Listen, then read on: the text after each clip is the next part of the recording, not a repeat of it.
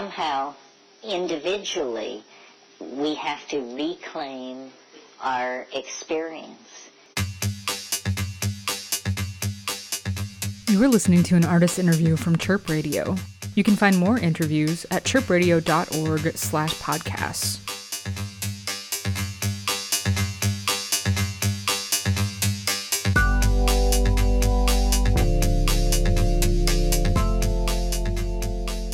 Hi, this is Mick, and you are listening to a Chirp Radio artist interview. I am on the line with Eris Drew. How are you doing today, Eris? Hi, Mick. I'm good, thanks. It's uh, lovely to be here with you today. It's lovely to have you on. You have a new album out, Quivering in Time. Correct me if I'm wrong, is this your first full length LP? It is. It's my first full length. I've done a few EPs and then some remix work, but this was first, first time recording a full album. Can you give us a little bit of background on the title? Because it seems like it could be a reference to just the movement of sound through the air, but also also I'm I'm sure it has other context as well. Well, I mean, fundamentally, I suppose like formally musically, like yeah, that kind of why I gravitated towards that word um, in particular. Um, I love to use tremolos in my work, and you know, I mean, gate style effect are pretty popular for electronic musicians in general, but I especially gravitate to these kind of older older sounding effects, and so that's why I chose the word quivering. But the album itself, the title comes from a psychedelic idea. Um, you know, I was listening to a lot of like Terence McKenna last few years, and while I think you got to take what he says with quite a grain of salt, there's some real wisdom in there. And so I was reflecting on the historical moment. I, I came up with the title before uh, the lockdowns and everything, and so I was working on the song, and I, I had a much more like serious title in a sense. In the beginning, it was called "Quivering at the End of Time," but I thought that was like too long of a title, and I didn't want to suggest that something morose because this wasn't really what I was like working toward. So it became Quivering in Time, which I thought, you know, kind of reflected the moment I was in. And it doesn't have the same sort of finitude as, uh, as the Right, title either.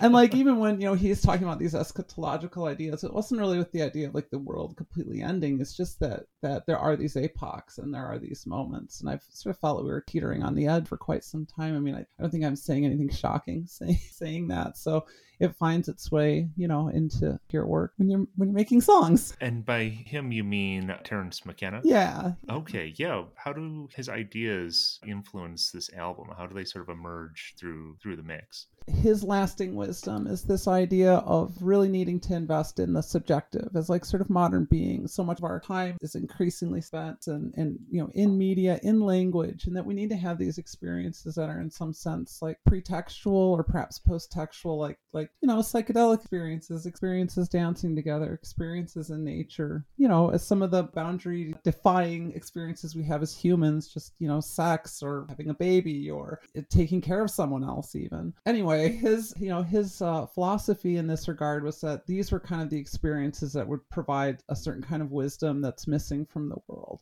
And someone who for whom culture kind of failed them in a lot of ways a lot of their life um just as a trans person like i really that message resonated with me because so much of my own experience in life has been sort of like proto-textual in the sense that like i didn't have a lot of language for who i was or what i was or who i was supposed to be in this world but i still had a strong sense of what that experience was. So going into this album and thinking about how do i deal with really my my life as i knew it sort of ending and seeing so many friends and loved ones in pain losing family like all the things that happened over the lockdown. This idea of the subjective kept coming back because it's just what else can i say? Like this is our only life. And so even if we're in lockdown or losing family or like in the worst times of our lives like we this is still it for us. So we've got to still have these subjective experiences and we've still got to find ways to really embrace you know life in the moment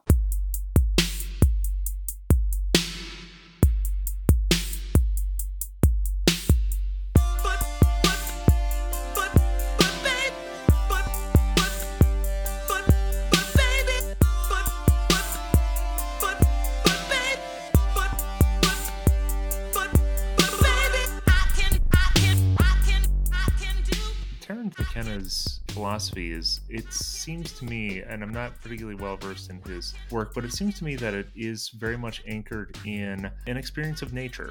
And that seems to have some pretty interesting overlap with the context in which you made this album, which, which was in a cabin in the woods in New Hampshire. I will say, finding myself here, which is what happened, uh, I think I approached it differently because of because of my investment in psychedelic ideas. Just to give a little context, I you know I lived in Chicago for decades with my partner, and so I moved out here to be with her. And I did this right before everything closed down. So all of a sudden, I found myself here without a tour schedule and sort of stranded in a sense, not around my family, in a place that I was pretty unfamiliar with. Uh, but I'm surrounded by nature. Like you said, I'm in a cabin and I'm in I'm in New Hampshire and it's absolutely beautiful here. So the subjective experiences that were kind of available to me as a, as a professional musician DJ in a quarantine lockdown was to really engage with nature and to spend a lot of time in my studio with my partner. So I think, you know, I knew that that was that was going to be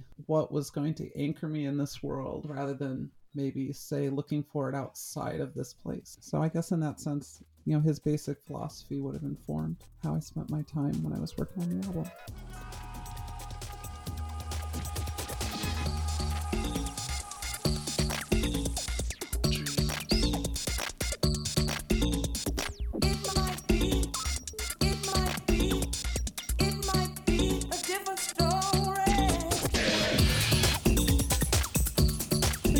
I was curious about, and because you know I, I enjoy dance music, but I'm not I'm not part of the culture really at all. Something that I hear people describe it a lot as is kind kind of like a semi-religious experience. You know, kind of uh, the, the club is kind of like temple. I do want to say up front that, that they're never utopias, and so sometimes you know people from outside the community really try to sell it that way, like you're gonna come and like transcend and like, and it's like this perfect escape from everything that makes society sick, and it's like it's more of like a force cave, but there is something really powerful about the music and about dancing to other people with it. And it seems to tap into something ancient, you know, something that's been around for humans maybe since our since our beginnings. I mean that's subject to some debate, but at least for much longer than recorded history you know people have been getting together and dancing and you know sort of changing their minds so to speak you know it's interesting that we have in this this modern world these dance parties which sort of spring up somewhat spontaneously and, and people are still getting together listening to the repetitive drum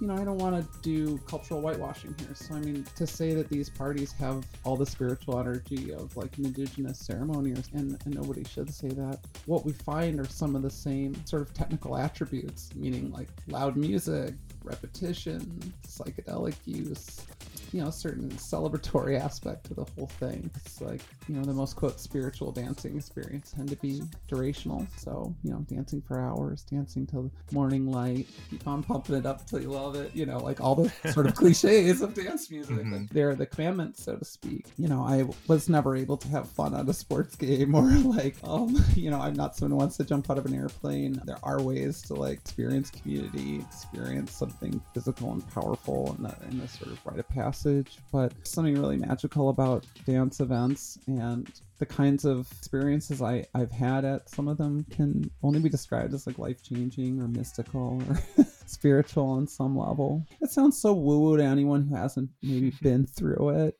but it's you know dancing for six hours to this this pulsation music is going to really change you on a physiological level and that's that's provable that's scientific that's not woo woo so so if someone really digs into the experience you know they're going to have uh, probably going to have a pretty profound profound timeout um, yeah that's why I say at the beginning, you know, I just never want to paint these events as utopias because that's not what people are going to find when they walk through the door. They can find some sense of utopia there, but it's going to be more of like a, a personal and, and interpersonal kind of exploration. Right, right. It can help things that are already there waiting to be discovered surface, but there there might be other stuff that comes up too.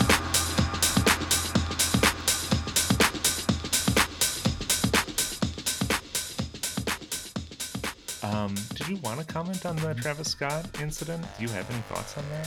Safety at events is something that is constantly on my mind. So to call it Travis Scott is to say, yeah, yeah, I've been thinking about it because I'm always thinking about it. And it, I, I think that the discussion around what happened there is is good because it's really talking about the line between the responsibility of the artist and between the promoter. What can an artist do to try and make a safe place for people who come to see them? I mean, first thing, you know, if you're dance music artist and you're playing in clubs, getting to know the people you're working with is kind of important. So it's good to start, try to form relationships with venues over time. So you can get a sense, you know, do they just have an anti-harassment policy? Is it just like a policy, or do they actually have they trained their security on like, say, you know, pronouns, how nice trans people? You know, how diverse are the staffs? Like things like this will go give you some sense of how safe a place might be for people. But the, you know, there's always going to be a, an aspect though you can't control. Like um, like when I was playing in, in Manchester, UK recently, and it was a huge party, and there were like it was wild. There were even like pyrotechnics and stuff at this thing, oh, which wow. I didn't know going in. And I was oh like, this gosh. is like a real this is like a real concert. Like this is like a real Yeah. concert. I'm like, this isn't just a, like a dance party. And I'm like, I'm like, it looks dangerous from up here. It just does. And I and and as far as I'm aware, that was a perfectly fine event. It was when you're looking down at that many people all pushed together, it's kind of like, gosh, if this went another direction, could, wouldn't it be dangerous?